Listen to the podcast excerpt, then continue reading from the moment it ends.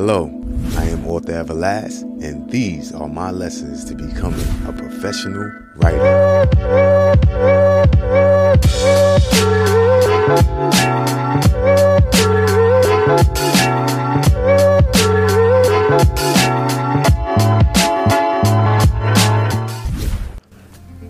My next lesson characters in your story. All right. Character creation is an easy process or a complex one, depending on the writer. Your lead characters should carry the story. Remember that your lead characters should carry the story.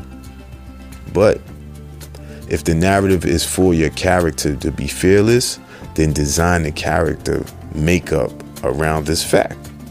Right? A fearless character should be physically fit for any challenge. A sexy character should be described as such to give the reader the opportunity to enter the imagination of the writer. Okay? Give your characters thoughts, movements, and feelings for key moments of your story to help the reader fall in love with the characters or hate the character's agenda. Either way, Giving a great character description is an important stage for you, the writer. Remember that. I have so many different characters from so many different stories that I've written, right? Uh, who's my most fearless character?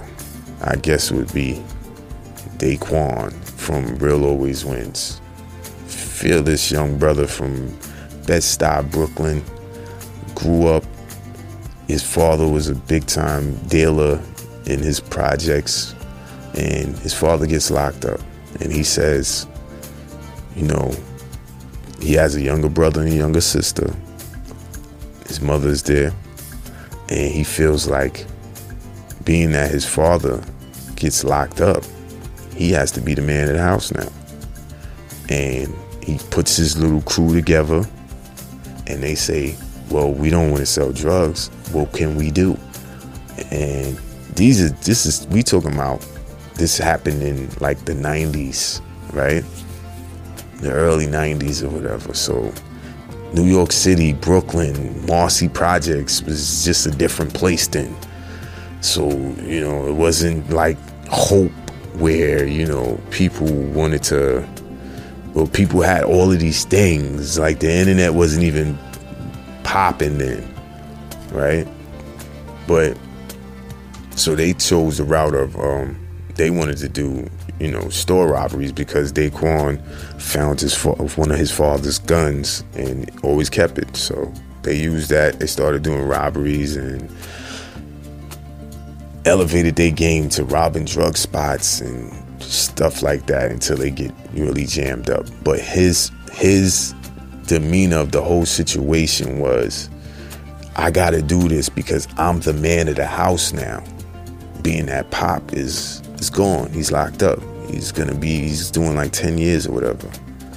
So I made him like that.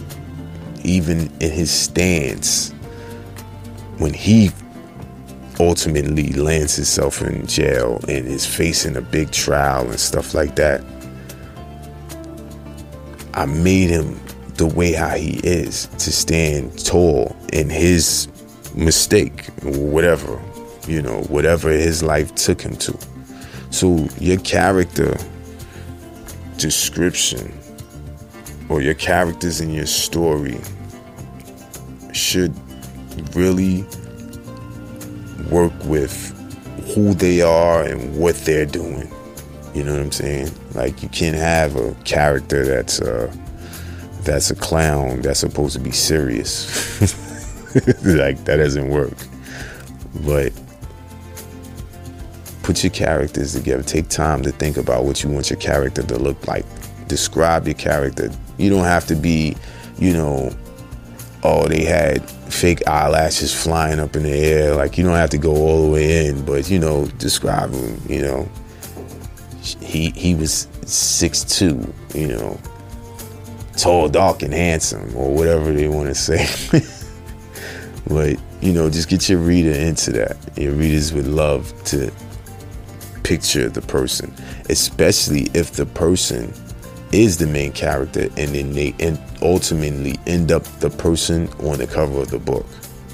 Check that one out. Now you're describing, you know, who it is and they see the person. They really get into that. So always remember that one. Oh.